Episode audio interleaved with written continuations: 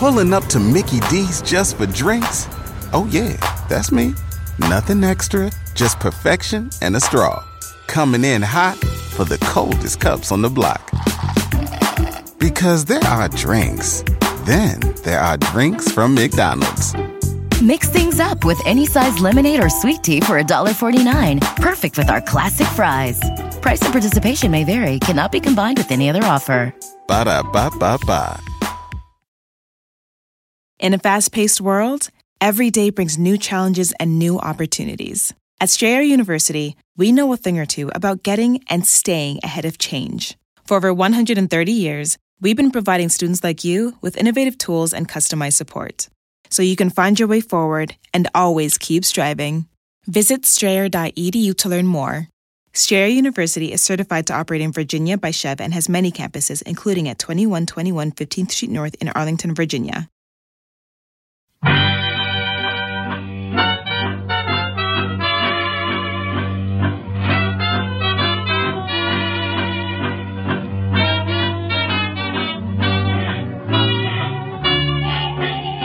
Brett McKay here, and welcome to another edition of the Art of Manliness podcast. If you're a man on the precipice of marriage or have marriage as a life goal, one worry you likely have is Will my marriage even last?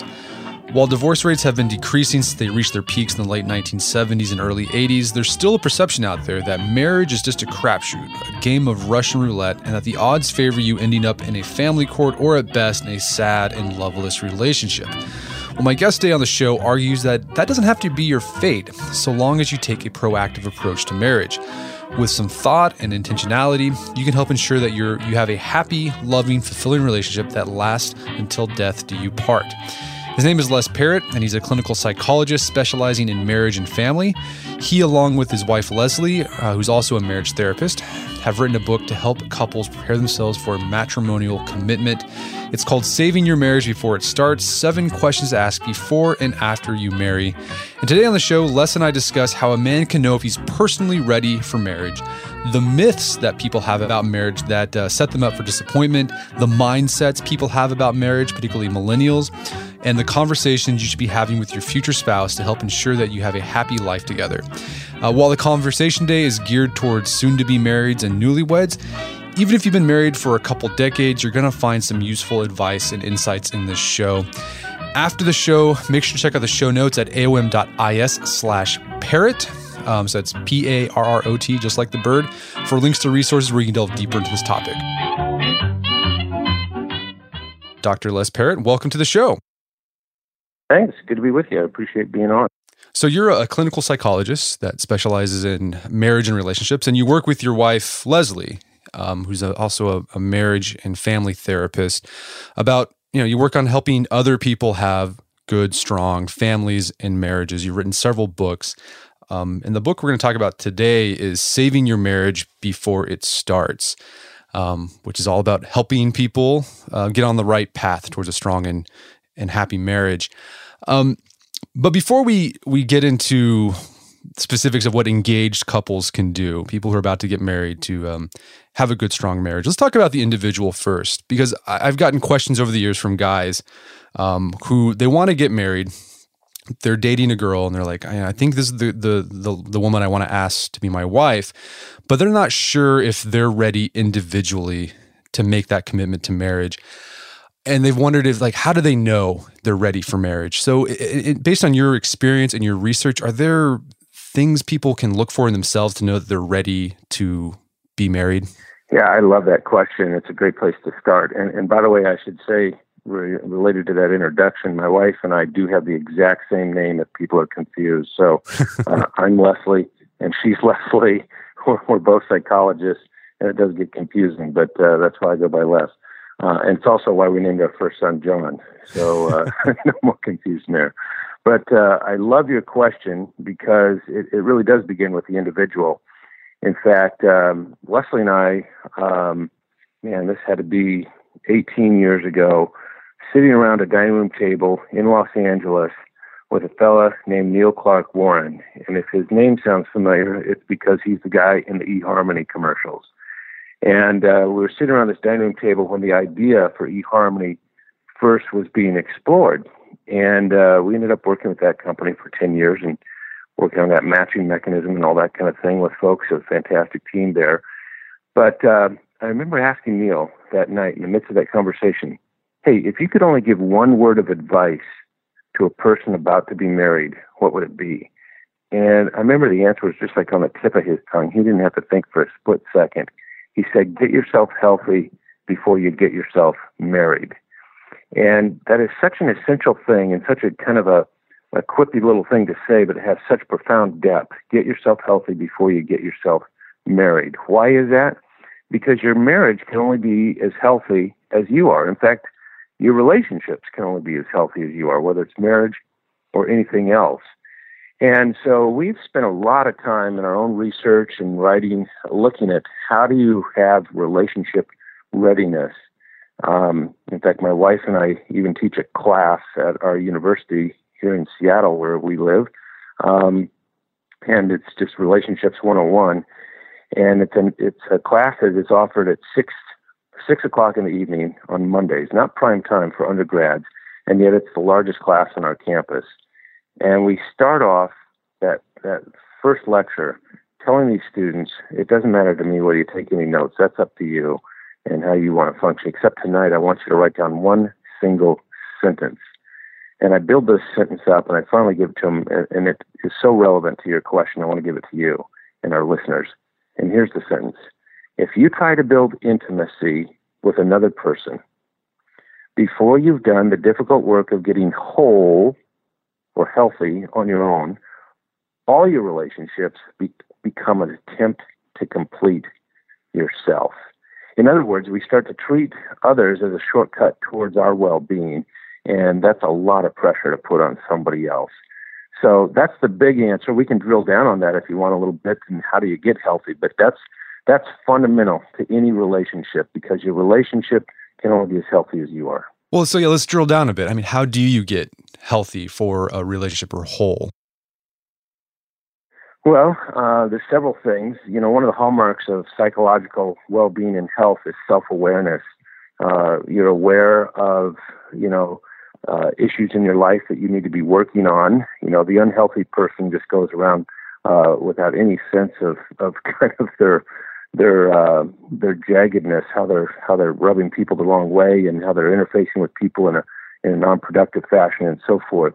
So self awareness is paramount. And that's why I always suggest if somebody wants to get serious about working on this, that they invite a mentor into their life, somebody that's objective, that has their best interest in mind, that will serve as kind of a proverbial mirror in front of them. So that's that's just one practical step. But here's some hallmarks of self of of um, of psychological health, and one is what I call unswerving authenticity. Now, this has to do with being true to you. Um, I can't tell you as a psychologist how many times I've had somebody come into my counseling office suffering from that proverbial disease to please. You know what I mean? And they're thinking, oh man, maybe if I accomplish this goal over here, I'll get the respect of this group. Or maybe if I get onto this team, uh, you know, so and so will be impressed. Or maybe if I do this, you know, my parents will give me their blessing or or I'll win the, the heart of this young lady or whatever it might be. And so they end up doing things that aren't authentic. And the healthy person knows, hey, this is the path I'm traveling, uh, and uh, nobody can uh, sway me from that because I got to be true to who I am, in spite of what anybody else might say, think, or do. So that's foundational, and that that leads to a second one, and that is um, what I call self-giving love. The most mature, the most healthy among us are people that can transcend their own boundaries and recognize other people's needs and put empathy into practice and see uh, you, you know needs that are unique to that person. Because most of us, you know, if we're not intentional, we kind of project our own neediness onto other people, and then kind of meet those needs, uh, thinking we're really being a loving person when all we're really doing is loving ourselves. Does that make sense? It's yeah. kind of convoluted, but it, it, it happens so frequently. And so those are a few things. Self awareness is paramount. It, it begins the process. You know, you can only change something. You can only work on something once you're aware of it. And then you got to be true to you, and then you got to give yourself away. The more you give yourself away, the more loving you are to other people um, in an altruistic sense. Uh, you know, the, the higher uh, marks you will get in psychological well-being. Okay. Well, let's talk about, let's say you you mentioned earlier when before we got on the interview, um, this assessment that you did about uh, young people's attitudes towards marriage. Um, it's a big survey you yeah. did. I mean, and you mentioned there's five attitudes that a lot of young people these days have about marriage. What are those five attitudes that people have about marriage these days? Yeah, I appreciate you asking this because, um, you know, my wife and I wrote this book, Saving Your Marriage Before It Starts. We wrote this years ago, um, and really out of our own desire to help our own university students here in Seattle. Had no idea that the book would be used by more than a million couples, that Oprah would have us on, and Barbara Walters, and all the rest. It's been a phenomenal ride with that book. But um, a few years ago, our publisher called us, HarperCollins, and said, hey, you know, this book just seems to keep going and going. Let's revise it. Let's update it. And that's kind of publisher speak for let's put a new cover on it. And we said, no, let's do it the right way. And so we began to um, do a lot of research around what does it take for lifelong love. And uh, it was out of that that we devised this uh, assessment that we can come back to called the SYMBIS assessment. But in the context of, of building that, um, we did this massive study through the University of Chicago looking at single adults between the ages of 18 and 35 and uh, trying to understand what is their attitude toward marriage, what we call their marriage mindset. So this isn't about any particular relationship. It's just about what do they, how do they feel about marriage in general, just the enterprise of marriage. And what we discovered is they fall into one of five categories and they're pretty predictable and it's it's actually quite fascinating. So let me list these these five off and give you a little little sense for each one of them. The first is what, and I'll start with R. The first is the resolute mindset. Now these are people. Anybody that's listening to us right now that is thinking, you know, uh, marriage is for life for me. Uh, like divorce is not even in my vocabulary. Uh, I can't imagine not being married because it's always uh, been a part of my life plan. That's the resolute mindset. These people are gung ho on marriage. Okay. The next category is what we call, uh, after resolute, is rational. And the rational mindset, and feel free to interrupt me along the way on any of these, but the rational mindset is the person that, yeah, I believe in marriage, but I know it's going to be really hard work. In fact, I've probably grown up in a home where I saw how not to be married, and I don't want to go through that. But I still believe in marriage. So these people will tend to get married later. There's more men in this category than women, by the way. Uh, the the rational approach. The third category, after resolute and rational, is romantic. And these people, and this tends to be populated more by women than men, just the opposite of rational. And the rash, the, the romantic approach has an attitude of kind of wanting to write this incredible love story because nobody's ever experienced this kind of love with you know the, on the planet before. And they love words like soulmate and finding the one and so forth. And so if if it doesn't work out for them they tend to think well I, it wasn't the one. I got duped somehow. And so they they tend to have a higher divorce rate than others. After that category there's two more and that's restless this is an interesting category because you ask these folks, hey, you know, you plan on getting married someday? Mm, yeah, maybe, you know, uh, but uh, it's really not on my list right now because I'm having too much fun.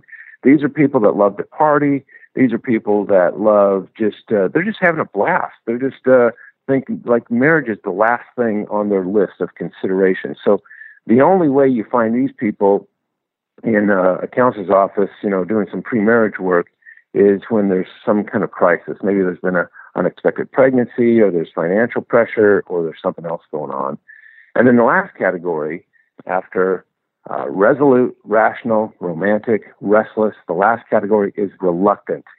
And these are people that don't believe in marriage at all. It's just a piece of paper. Why would I? Why would I ever get married? Um, and so they're very cynical just about the whole enterprise. So every Every young adult between the ages of 18 and 35 will fall into one of those five categories. And that's helpful information, especially if you're preparing for lifelong love uh, with another person, because you want to know what their mindset is as well. And the combination of those two mindsets can can tell you a lot about the road ahead for the two of you. Does that make sense? That makes perfect sense. And I'm curious, um, is there one mindset in particular that has, you know, a lion's share of the people in that mindset between the in that demographic? Yeah, great question. So, on average, there's about 20% in each of these categories. Reluctant is the, the lowest, and uh, excuse me, reluctant is the lowest, and then uh, resolute is the highest. So the two anchors on the end of the continuum. Uh, but when you break it down by uh, some other demographic information, you know, gender is a big one. That's when you see more women as romantics and more men as rational. So, but uh, yeah, it's pretty even distribution. Okay. So um, I think, you know, one thing that might put people in that rational or reluctant phase is that, you know, they've probably seen the statistics about marriage and divorce. Um, but I think there's been studies, I mean, I guess the number that's been floating around is like 50%. But there's studies that have so show that it's not as bad. It's actually decreased since like the 1970s when it was at a, at its peak but um, still, it's it can be sobering for people, and uh, people think marriage is a crapshoot. Um, your job as a, a, pre, a, marital counselor doing this premarital counseling is to help make it less of a crapshoot. Um, what does the research say on the effectiveness of premarital counseling on reducing the chances of divorce? Yeah, it's pretty easy to get discouraged because everybody knows someone that's divorced, right? I mean, you, you just can't find anyone that doesn't know someone that's divorced. So, regardless of what the stats are, we've all witnessed pretty much up close and personal the devastation of, of a of a breakup uh, in marriage. So, um, does it make any difference? First of all, let me say that people still believe in marriage. 86% of young adults uh, say they want to get married, and 82% of that 86% say they want it to be for life. In other words, nobody, only a very small handful of people, are saying, "Yeah, I'm going to get married, but this is kind of the starter marriage, and I'll, I'll find another marriage later on." Um, most people say, I want it to be for life. Um, and so if they avail themselves of some kind of premarital education or counseling that does more than just focus on the ceremony, we know for a fact that they lower their chances of divorce by 31%. Um, we also know that they raise their level of fulfillment and happiness and uh, contentment in that relationship by at least a third. And so uh, it's it, there's no there's no doubt that premarital education is helpful. And in fact, you know, I have two teenage boys. If they want to get married and said, I don't need any kind of premarriage help, I'd just go, Are you kidding me? Look at the facts here. you want to do this for yourself, trust me. So I can't imagine anybody not wanting to do that. And by the way, the statistics get even higher uh, for success when people will go through some kind of personalized experience like taking an assessment like the SYMBIS assessment that I mentioned a little bit ago. Okay, so uh, let's talk about like what are we aiming for here? If you're you're in premarital counseling or you're doing some education, doing some reading, um, and you're trying to figure out, okay, what can I do to have a, a strong marriage from the get go that will last a lifetime? Um, what are we aiming for? What does the research say on what a happy marriage looks like? I mean, what are the traits of happily married couples? Yeah, so first of all, um, the more alike you are, especially when it comes to your values, the easier and happier life is. You know, uh, birds of a feather flock together. We we sometimes hear people say opposites attract, and there is some truth to that. There's some excitement about being around somebody that's different than you. And uh, but uh, as the saying sometimes also goes, opposites attract and then they attack because it starts to get under our skin. Like, why can't you view the world the same way I do, especially when it comes to my values? So I'm not talking about, you know, surface things. You know, I like to ride a Harley and she likes to garden on a Saturday. Well, those are two very different things. Sure, that can impact the relationship, but not as much as what you might believe about having children or some other values that you hold really dear, you know. So, um, so when it comes to predicting happiness in a marriage, you want to you really want to find somebody that can be as similar to you as possible on the things that matter most. Um, in addition, uh, we know there's other marks. You know, we talked about well-being and and psychological health. That's a huge predictor of success and happiness in a marriage. But there's also, uh, to put a finer point on that, there's expectations that we bring, you know, that proverbial baggage that we bring into a relationship. And all of us do this. It doesn't matter whether you're the epitome of well-being and health. Um, and, and by the way, just going back to that for a second, nobody ever arrives, right? We can't ever check that off our list. Hey, I'm totally psychologically healthy now. Uh, we're always in process. We're all working on that. Um, but when you begin to look at expectations, you know, those are so, they're shaped so intensely by the homes that we grew up in. And so you really want to make sure that um, what you have in mind, your picture in your mind's eye of what married life is supposed to be like, is similar to what this other person is expecting. Uh, because if not, we get married and we go, hey, I thought you loved me. A loving husband doesn't do that. A loving wife doesn't do that. Why are you doing that? Um, so it's those kinds of things. Um, and then on a real practical level, another marker is just um, uh, financial security. Uh, we just know uh, that uh, for happy couples, not that money can make you happy, but that when you're on the same page financially, you know, and, and inevitably one of you will feel like more of a spender and one of you more of a saver. Um, and that can sometimes feel like opposites, but that's a matter of degree. But just making sure you're you, you've got some solid footing and you're headed in the right de- direction for financial management. Um, uh, that that's also a huge predictor. Um, as is age, by the way. A person that gets married at, at the age of 21 versus 25, their chances of divorce double. Think about that. That's based on nothing more than just how old they are when they get married. And so ha- when you look at happiness in marriage, you know that uh, uh, there's lots of things that go into it. But here's the, the crux of the matter marriage was never, ever designed to make a person happy. You make your marriage happy. Let me say that again because this is so key. Marriage isn't designed to make you happy. You make your marriage happy, which basically means it comes down to you and your attitude and that of your partner as well. I love that.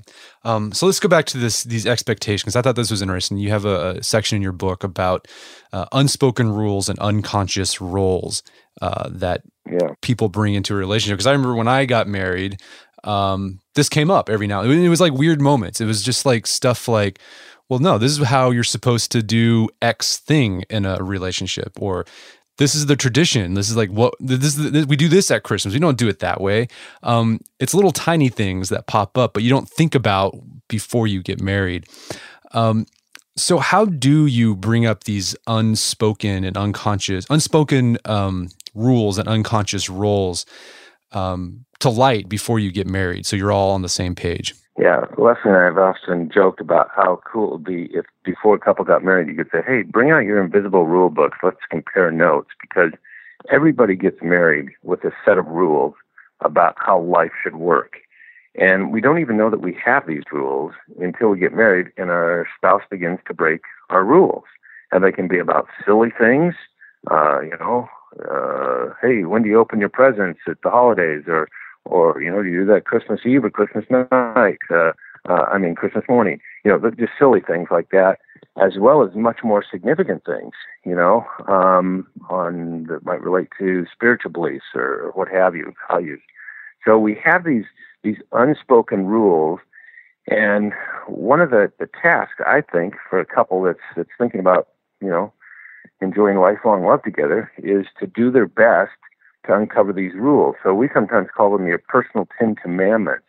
And um, uh, if you just take some time to think about what was important in your home, I, I sometimes liken it to, um, you know, if you could go to your childhood home and maybe up in the figurative attic at least, you'd find this big dusty trunk that would have your name engraved on the side of it. And underneath it, it would say relationship curriculum and you would think through, you know, you'd pull out file folders of all the, in quotes, you know, I'm doing air quotes here, of all the, the courses you took as a kid growing up, you know, feelings we don't talk about in this family, um, you know, stuff like that, you know, uh, maybe you took a class in advanced blame shifting and how to do it, you know, I mean, we, we learned all kinds of things from our family of origin.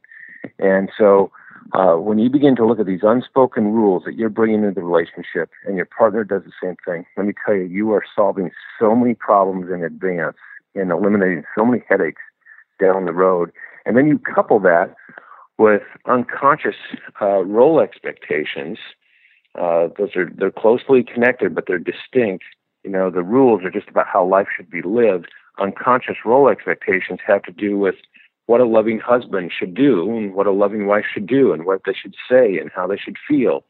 And so we want to uncover that for them as well because that was shaped by uh, the the father that you grew up with, the mom that you grew up with, or it's even shaped by the media, things that you witness and said, that's the kind of person I want. Uh, you know, if a if a if a wife is really loving, these are the kinds of things that she would say and think and do. And so the more you can kind of bring that to the surface and then make it conscious, uh, the easier life becomes and the happier uh, your relationship will be. Fantastic. Yeah, I guess one an example of that unconscious role would be, you know, a man thinking, well, the way I show my love is just like working hard and providing for my family. And there might be a woman who came from a family where her husband, where her dad was very affectionate and spent a lot of time with their family, and that's what she's expecting. But right. he's got the complete opposite expectation. Exactly. Right. right. I'll give you one other quick illustration. Just that it seems so simple, but it was so impactful on this couple that we were working with a while back. And in the home, they, they had all these lovely little gifts for wedding presents, you know, and they were going to decorate their apartment with, uh, you know, some stuff to put on the wall and whatever. And it just kept getting put off because in her home, growing up, it was always dad who would get out a hammer and nail and a level and put that thing up on the wall. Mom had nothing to do with that. Okay. In his home growing up, Dad never thought about doing it. That was the woman's job. She's the decorator. She's going to put the stuff on the walls. And so here they were. They were married for about six, seven, eight months, and they're both waiting for the other person to to do what? To to be a loving spouse, right? Because that's what a loving husband does. That's what a loving wife does. And so I remember when they came back to see us for, for what we call a marriage tune-up a few months into marriage, and uh, they were just both distraught over this. And we were like, "Are you serious? This is what's you know really weighing you guys down." But to them, it was as serious as a heart attack because, and, and that's the power of these unconscious role expectations. We build this into our psyche that this, if this person loved me, this is what they would do. And it could be as something as simple as just hanging a picture on the wall. Right. So have those conversations before you, you get married. Wedding season is coming up, and if you are preparing for the big day, I know wedding planning can be really intimidating, but finding the perfect suit shouldn't be. Indochino makes it easy to get a fully customizable suit right from your home. Don't just wear any suit on your big day, wear a custom made to measure suit. Suits start at just $499, which is about the same price you'd pay for an off the rack suit at a department store. And they've also got custom made to measure shirts starting at just $89. So I've talked about my Indochino suit on the podcast before. They've been a long time podcast sponsor. It's navy blue. The measuring process was super easy. They got these video guides you follow. You'll need another set of hands to help you out with that. But the really fun part is customizing it. Got to customize how I wanted the lapels on the jacket, the pockets, the lining. I went no pleats on the pants on this suit. A lot of fun. And then in a few weeks, you have a made to measure custom suit sent directly to your door. When planning your wedding, get a suit as unique as you with Indochino. Go to Indochino.com and use code manliness to get 10% off any purchase of $399 or more. That's I N D O C H I N O.com, promo code manliness. Did you know Fast Growing Trees is the biggest online nursery in the US with more than 10,000 different kinds of plants and over 2 million happy customers in the United States? You can grow lemon, avocado, olive, or fig trees inside your home on top of the wide variety of houseplants available. Fast Growing Trees makes it easy to order online, and your plants are shipped directly to your door in one to two days. And along with their 30 day Alive and Thrive guarantee, they offer a free plant consultation forever. So I use Fast Growing Trees to order not an indoor tree, but an outdoor tree. There's an oak tree that was in our front yard that died a few years ago due to heat stress. Had to cut it down. There's been a blank spot that I've wanted to put another tree there. I wanted a maple tree that turned bright red during the fall. And I went on Fast Growing Trees, found the tree that fit the criteria that I was looking for. Turns bright red. It's a maple tree that turns bright red in the fall. So if you want to try fast growing trees, right now they have some of the best deals online, like up to half off on select plants.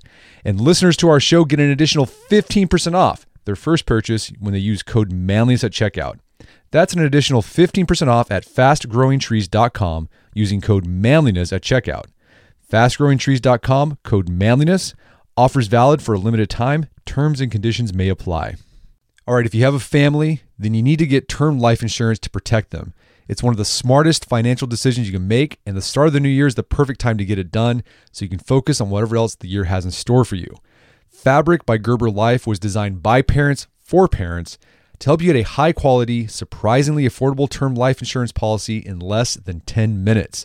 Fabric has flexible policies that fit your family and your budget, with quality policies like a million dollars in coverage for less than a dollar a day. There's no risk to apply. They have a 30 day money back guarantee, and you can cancel at any time. I remember when I was a new dad, I had a lot of thoughts going through my head. One of them was, how can I take care of my family when I'm gone if something happens to me? Well, so one of the first things I did, I got term life insurance, one of the best decisions I made. Join the thousands of parents who trust Fabric to protect their family. Apply today in just minutes at meetfabric.com slash manliness. That's meetfabric.com slash manliness. M-E-E-T fabric.com slash manliness. Policies issued by Western Southern Life Assurance Company, not available in certain states. Prices subject to underwriting and health questions. Daylight saving time is starting up again. The goal of this is to give us more daylight from March through November. By setting our clocks forward, it may feel like there are more hours in the day, but if you're hiring, it doesn't necessarily help you find qualified candidates for your roles any sooner. There is only one way to do that ZipRecruiter. And right now you can try it for free at ziprecruiter.com slash manliness. ZipRecruiter works around the clock to help you find qualified candidates. Once you post your job on ZipRecruiter, they send it to 100 plus job sites so you can reach more of the right people. ZipRecruiter smart technology also quickly scans thousands of resumes to identify people whose skills and experience match your job. Spring forward with a new hiring partner, ZipRecruiter, and find top talent sooner. See why four out of five employers who post a job on ZipRecruiter get a quality candidate within the first day. Just go to this exclusive web address to try ZipRecruiter for free. ZipRecruiter.com slash manliness. Once again, that's ziprecruiter.com slash manliness. ZipRecruiter, the smartest way to hire. Um, let's talk in the book you talk about there's three factors needed for long lasting love in a marriage. What are those three factors and what sorts of conversations should people be having before marriage to ensure that you're on the same page when it comes to these factors? Yeah, let me preface my comments and my response to, uh, to this, and I'll give you the, the three ingredients of, of romantic love that we know from studies at, at Yale University um, by saying that when we devised the, the SYMBIS assessment, this is a personalized tool. It takes about 30 minutes to answer these questions. There's 300 items and all kinds of different, there's drag and drop questions, true and false, and, and sliders and, and radio buttons, all that kind of stuff. You answer this online and you get this 15 page report on your relationship. Your, your partner does the same thing. And one of the pages uh, out of the 15 is dedicated to this very thing that I'm going to tell you about, and that is, is love, love and sexuality. And um, years ago, at, uh, and by the way, if somebody's interested in that, they can go to symbisassessment.com. That's Y-M-B-I-S. It stands for Saving Your Marriage Before It Starts. But years ago at Yale University, there was a professor who did this incredible study um, on romantic love uh, when nobody else really was doing that. You know, it was too mushy. It wasn't scholarly enough to study romantic love. His name was Robert Sternberg, by the way. And uh, he did this massive study, uh, the first of its kind, to basically answer the question what are the ingredients of romantic love? And he came up with this thing called the triangular theory of love which sounds like an incredible sleeper, right? I mean, like, did we just lose half of our listeners when I said that, right? Triangular theory of love. It sounds so, you know, academic, but I got to tell you, it's super practical. And um, he said that if you just think of love as a triangle and you can kind of visualize three words, one on each side of the triangle, or, uh, you know, and, and as it were to write them on, on the outside of the triangle. The first one is passion. And that's really the biological side of love. Passion is that part of love that kind of just flows with the hormones. There's nothing particularly noble about it. It what you know that's what gets two people together in the first place. There's kind of this chemistry that takes place, and you go, "Wow, I got to get to know that person." Right? Um, that's that's passion, biological. On the other side of the triangle, you could write the word intimacy, and this is the emotional side of love. While passion is biological, intimacy is emotional. And this is about all the kind of connectedness Uh, we have things in common that we just go, oh wow, really, you too? And there's that sense of just intimacy that you get me and I get you like nobody else on the planet. Like wow, you like see through me. You you have some deep understanding of who I am. And it's great to be known, right? And it's great to know another person that brings us together. That's intimacy. Um, we're, we're reading off the same sheet of music here. And then on the base of the triangle, you can write the word commitment. And commitment is the willful side of love. So if passion is biological and intimacy is emotional, commitment is willful. This is that part of love that truly is a decision. This is that part of love that says, in spite of all the things in my life I can't seem to pin down, I'm going to make one thing rock solid, and that's my relationship with you. Now, does that come from your hormones? Of course not. Does it come from your emotions? No, it comes from your will. Love is a decision, as some like to say. Um, so those are the three ingredients of romantic love. Uh, but the research didn't stop there, just on identifying the ingredients, because here's what's important about this. The bottom line of all the research was to show that these ingredients are incredibly fluid. They're not static. Love is not a static thing you fall into and you fall out of. Love changes. There's an ebb and flow to it. Uh, there's seasons to it. And so the love that you have today is not the kind of love you're going to have five years from now or five months from now, or even five days from now, because love changes. There's a lot of fluidity to it.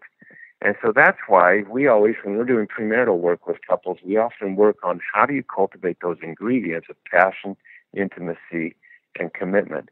Because if you're waking up every morning after you get married and expecting all three of those ingredients to be at a 10 out of 10, uh, you're going to be sorely disappointed because love doesn't work that way. It takes a lot of attention on all all three of those fronts. Right. I imagine when people first get married, uh, passion and intimacy probably are like stronger. I mean, there's commitment there, but you know, it doesn't require yeah. so much will because they just they have all this emotional uh, and biological drive to be together, and then that's going to change as their relationship uh, matures. Yeah, that's exactly right. And when you begin to chart out love over the lifespan, you will see what researchers call this big inverted bell curve. And so you have this incredible satisfaction at the beginning. You know, you ask a couple that's just got married, hey, how's your love life? It's incredible. You know, it's 10 out of 10. I'm so glad we got married. And then you come back, you know, five years later, uh, not so much 10 out of 10 anymore. And you come back, you know, 18 years later, and it's like, love life? What's that? You know, and they have teenagers and, and junior highers or whatever and here's the here's the really encouraging news. You come back to that couple 25 years later. Hey, how's your love life? And what you discover is there's this new kind of depth and maturity to their love life, and the level of satisfaction is on the rise. And in the second half of marriage, a couple love life and these three ingredients increase significantly. All right. Now, of course, some couples don't make it that far, and they're missing out on the very best part of married life. But in the second half of married life, the level of satisfaction literally begins to go off the scale. Social scientists no longer have instruments to measure how happy these couples are. So it's an incredible, and, and by the way, I don't want our listeners to get discouraged saying, oh man, so you have to go through this big, huge inverted bell curve and get disappointed. No, the point of that, that's big sociological trends. The point of that is to say, if you know the secret, you know, what are the three essential ingredients of love? passion, intimacy, and commitment. If you know this, you can unlock the, the you know, you have the key to unlock lifelong love at, at its fullest because you're going to work on those three things. And that's enough to keep some couples going. You know, it's, it's, we, we can sometimes think, oh, there's another shiny object over here, whatever. Just focus on passion, intimacy, and commitment. And you do the hard work of cultivating those three things, and you're going to love the life you live together. Right. And I mean, I guess one thing, I mean, I, I think that's useful to understand for people because, you know, the passion is going to be there for, I mean, I guess they say like the, the shelf life or the half life of romantic love is like three years and then it starts sort of petering out. And that's natural, but there's things you can do. So just expect that, right? If you don't feel the fireworks like you felt when you first met your, your wife, that's okay. It's natural, but there's things you can do to cultivate more passion, uh, yeah. in your marriage. That's absolutely right. In fact, let me give you one practical thing you can do. because uh, this research has been incredible. Leslie and I, we've been married for 32 years, and we discovered this um, a number of years ago, and it is so true in our relationship and lots of other couples. But when you do, you know, it's one we we sometimes talk about date nights after you get married. You know, so much emphasis is put on dating before you get married, but after you get married, it's just important to continue your date dating life together. And uh, what happens is we kind of get stuck in a rut, and we go to our favorite restaurant because oh, I love the lasagna there, and then let's go catch the latest movie, and so we do that, and then we come home, and so it's kind of movie, uh, a dinner and a movie, and, and kind of that's it, and nothing wrong with that. That's great. But here's what the, the research shows: when a couple, especially a married couple, will that's been married for a while will do a date that is novel. In other words, they're doing some activity that they've never done or they haven't done in a long time together. What happens is they have this chemical brain shower of all these uh, that incites all these emotions that they haven't had since they fell in love and were dating in the early stages of the relationship. And so that experience of doing new and exciting things together um, and it doesn't have to be elaborate. It doesn't have to be expensive. I'm not talking about that. In fact, the study had these couples Velcro their their wrists and their ankles together, and they had to go through this obstacle course. And they compared what happened at the end of that date versus a couple that went out to a romantic dinner and a movie. Well, who do you think was talking the most after that? Who do you think was most energized after that? You know, and they were they're, they're going, oh, I can't believe we beat that other couple and we made it over that one thing, and can you believe we went to that tunnel? That was crazy, you know, and it just it, it brings about all this new um, kind of dormant chemical of falling in love that hasn't been around for a while. So be innovative in your dating world. All right, I love that. It's great practical advice. Um, so focus on these three aspects of the love triangle intimacy, passion, commitment. But even if you're focusing on those things, there might be what you call saboteurs that will pop up, even in a happy marriage. Um, what are these saboteurs and what can you do before marriage to reduce the chances of them popping up? Yeah, and once again on our SYMBIS assessment, we have a page dedicated to this, and and uh, I got to tell you, this is the most neglected area of marital preparation uh, today, and the research shows it should be in the top three. It's um, it's really fundamental and it can be summed up in kind of a single sentence, and that is to adjust to things beyond your control. Um, if you don't get a lock on this early on in your relationship, you're setting yourself up for serious heartache. And uh, in fact, I remember Leslie and I were speaking in San Juan Islands off the, the coast of, of uh, Seattle here, and and uh, we had to get to another engagement, and so we took this little you know, four seater Cessna. This pilot picked us up on this little island and took us back into Seattle. And as we were landing, I asked the pilot, I said, Hey, what's the secret to a good landing? And he said, The secret is to find the right attitude in spite of atmospheric conditions. And I thought he meant to say altitude, but he corrected me. He said, No, attitude. And that was the first I'd ever learned that pilots talk about an airplane having an attitude as it lands. It has to do with the tail and the nose in relationship to the ground. And and uh, when I got off that airplane, I remember I turned to my wife Leslie and I just said, "Man, I got to write that down." Finding the right attitude in spite of atmospheric conditions. I wish we could give it as a wedding gift to everybody that gets married in the world because it would solve so many problems. Um, the saboteurs that we face, uh, and if you haven't, you know, every every good marriage eventually bumps into something bad. Uh, it's just inevitable. Put your seatbelt on because it's coming. All right. Um, and uh, for us, we had a, a, a, child that had incredible health challenges. Um, for others, it might be something like bankruptcy or infertility or infidelity or just go down the list, right? Every good marriage eventually bumps into something bad. How you adjust to that, as well as all the little bumps in the road along the way, will determine whether or not your marriage sinks or swims. And it all comes back around to uh, adjusting to things beyond your control, finding the right attitude in spite of atmospheric conditions. Because saboteurs are things like blame and uh, resentment and self pity. I remember when we first got married, we were living in Los Angeles, going to graduate school, and I think I threw one of the biggest self pity parties Los Angeles has ever seen. And self pity is very contagious. things just weren't going my way. And if you complain about that in your marriage, your spouse will begin to kind of join the party. And before you know it, you're kind of digging yourself into this big pit that serves no purpose whatsoever. So the saboteurs of, of uh, happy happiness in marriage, the list goes on and on. But the remedy is the most important thing and that is finding the right attitude in spite of atmospheric conditions. That's fantastic. I love that. Um, so we're the Art of Manliness podcast. Most of our listeners are men.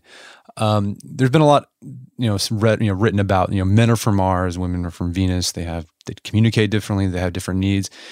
Is that really true? Do men and women communicate differently? And if so, um, what can men do to better communicate with their wives or their future wife? Well, there's definitely a, a gender gap that we all need to be conscious of. Um, but when it comes to you know your question about do men and women communicate differently, in a sense, but more important to me than the gender gap, which I want to come back to in a moment, but more important is the personalities that we bring into this relationship, um, because that will determine more about how we communicate, how we like to be uh, communicated to, by our spouse than anything else. And uh, so, uh, once again, that's why we, we built this assessment so that you can really dig into your two personalities. And what that does, it not only just raises self awareness, one of the hallmarks of, of well being and health, but it also opens a door for empathy. So you begin to bridge that gender gap more easily um, because you're focused not just on, oh, men are this way and women are that way, which there's a lot of truth to that, but it's also because you're going, I want to understand you as a person. And when we do that, we kind of crack the code of each other's talk styles because we're understanding our personalities. In on the SYMBIS assessment, for example, we have this paragraph. There's a whole page on communication, and we uncover your personal talk style just how you are hardwired in your personality for communication. And everybody is different. So you want to understand that about yourself and about each other. But when it comes to those bigger issues on bridging the gender gap, uh, two things I'll mention. There's lots of them in, in our book, Saving Your Marriage Before It Starts. We mentioned three things that every husband needs to know about his wife and vice versa. But let me lift out one, uh, especially for men and that is that every man needs to understand that his wife um, needs to have um, needs to be cherished, cherished, and that word cherished is a really feminine word because most men, in fact, some studies have even, you'll think I'm making this up, but some studies have actually shown you ask uh, women to list the top 10 things they want in their spouse, and inevitably a woman will say, Well, I want him to cherish me. You ask men to list the top 100 things they want from their wife, and you'll be hard pressed to find a guy that says, "Well, I know one thing: she better cherish me." Right? Guys just don't think about that. It's not in our nature, and so that that's one suggestion to cherish a woman. Now, what does that mean?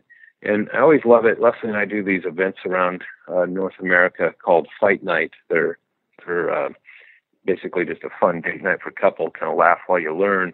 And I will sometimes ask the guys, hey, man, what does it mean to cherish a woman? And you can hear crickets in the room because we just don't know. Uh, cherish, cherish a woman, a lover? Yeah, well, let's get a little more fine than that, you know. And and so, uh, just a, a silly example, uh, silly to to some men, uh, very serious for a woman. But let's say you you show up at your wife's work when you know she's going to have a, a really challenging meeting or something like that, and you deliver her favorite uh, coffee drink uh, from a favorite, uh, you know, barista, and you, you write a little note on the lid, and you just leave it on her desk. You may not even see her, and you do that. All right, that's cherishing a woman. That's saying I'm thinking about you, and I'm really, uh, I really care about how your day's going. That's what we mean by cherishing a woman. So the book is filled with all kinds of tips like that on how you can do those things as well as many others to bridge the gender gap but I'm glad you asked the question because it's a big one. Yeah, and, and then you know this idea of uh, communication. Uh, you know, what's something that's going to happen up in marriage every now. Well, it's going to happen inevitably is arguments. You're going to have disagreements.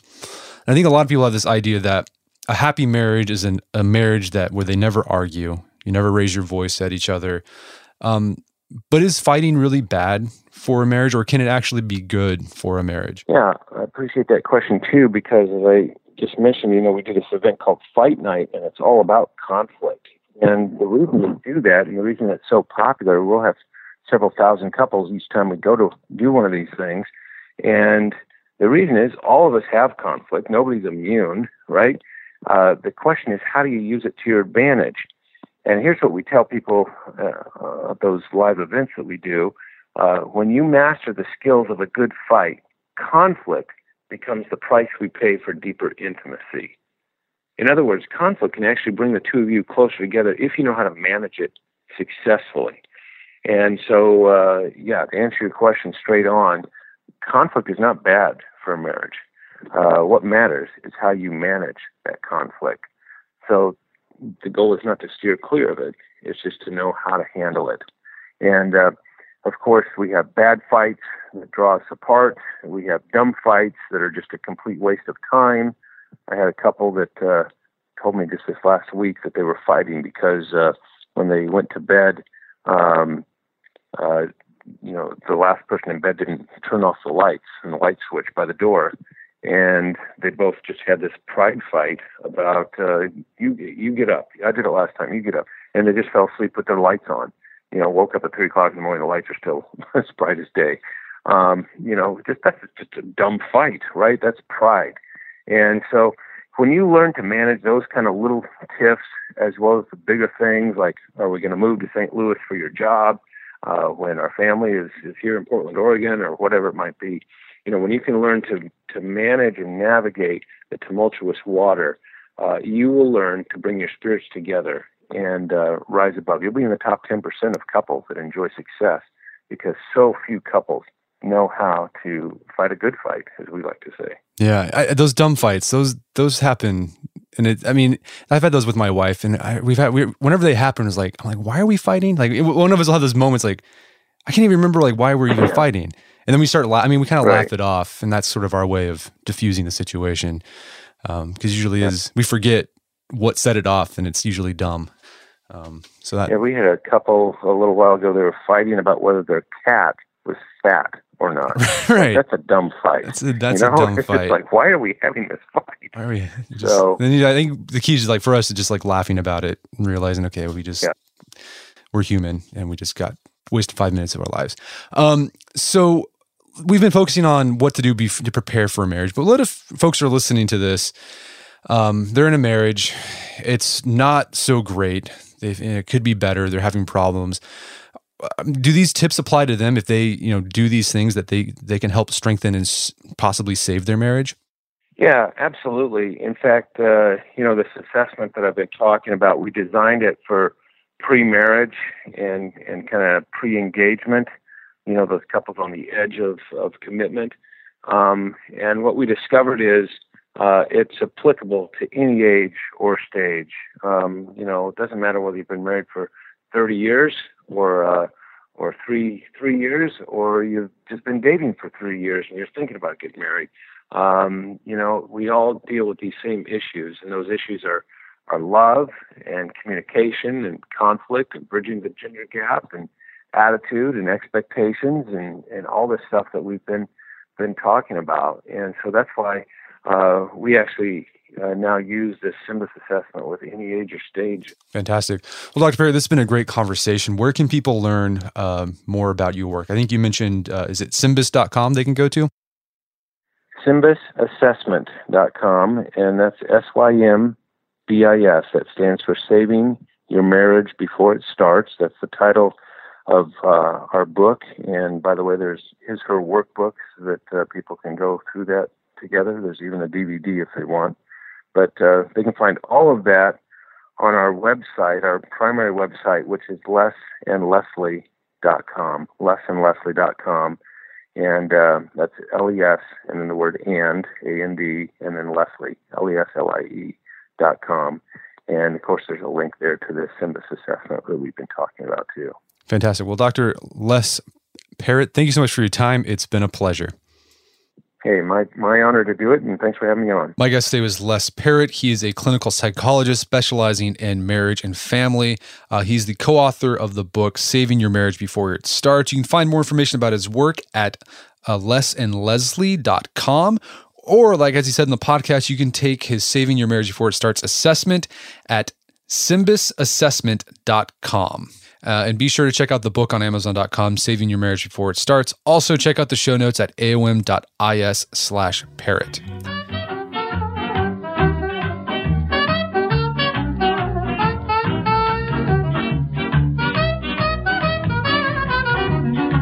Well, that wraps up another edition of the Art of Manliness podcast. For more manly tips and advice, make sure to check out the Art of Manliness website at artofmanliness.com. And if you enjoy the show and have gotten something out of it, I'd really appreciate it if you give us a review on iTunes or Stitcher. It really helps us out a lot. As always, thank you for your continued support. And until next time, this is Brett McKay telling you to stay manly.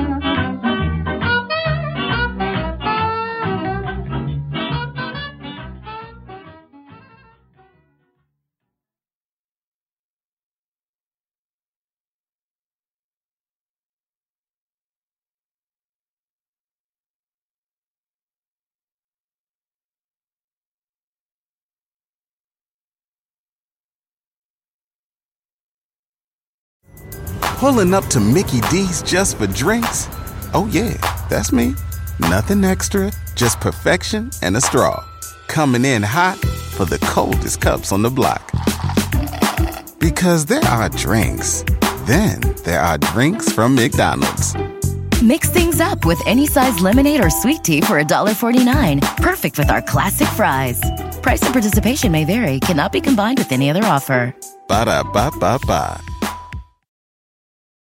In a fast paced world, every day brings new challenges and new opportunities. At Strayer University, we know a thing or two about getting and staying ahead of change. For over 130 years, we've been providing students like you with innovative tools and customized support so you can find your way forward and always keep striving.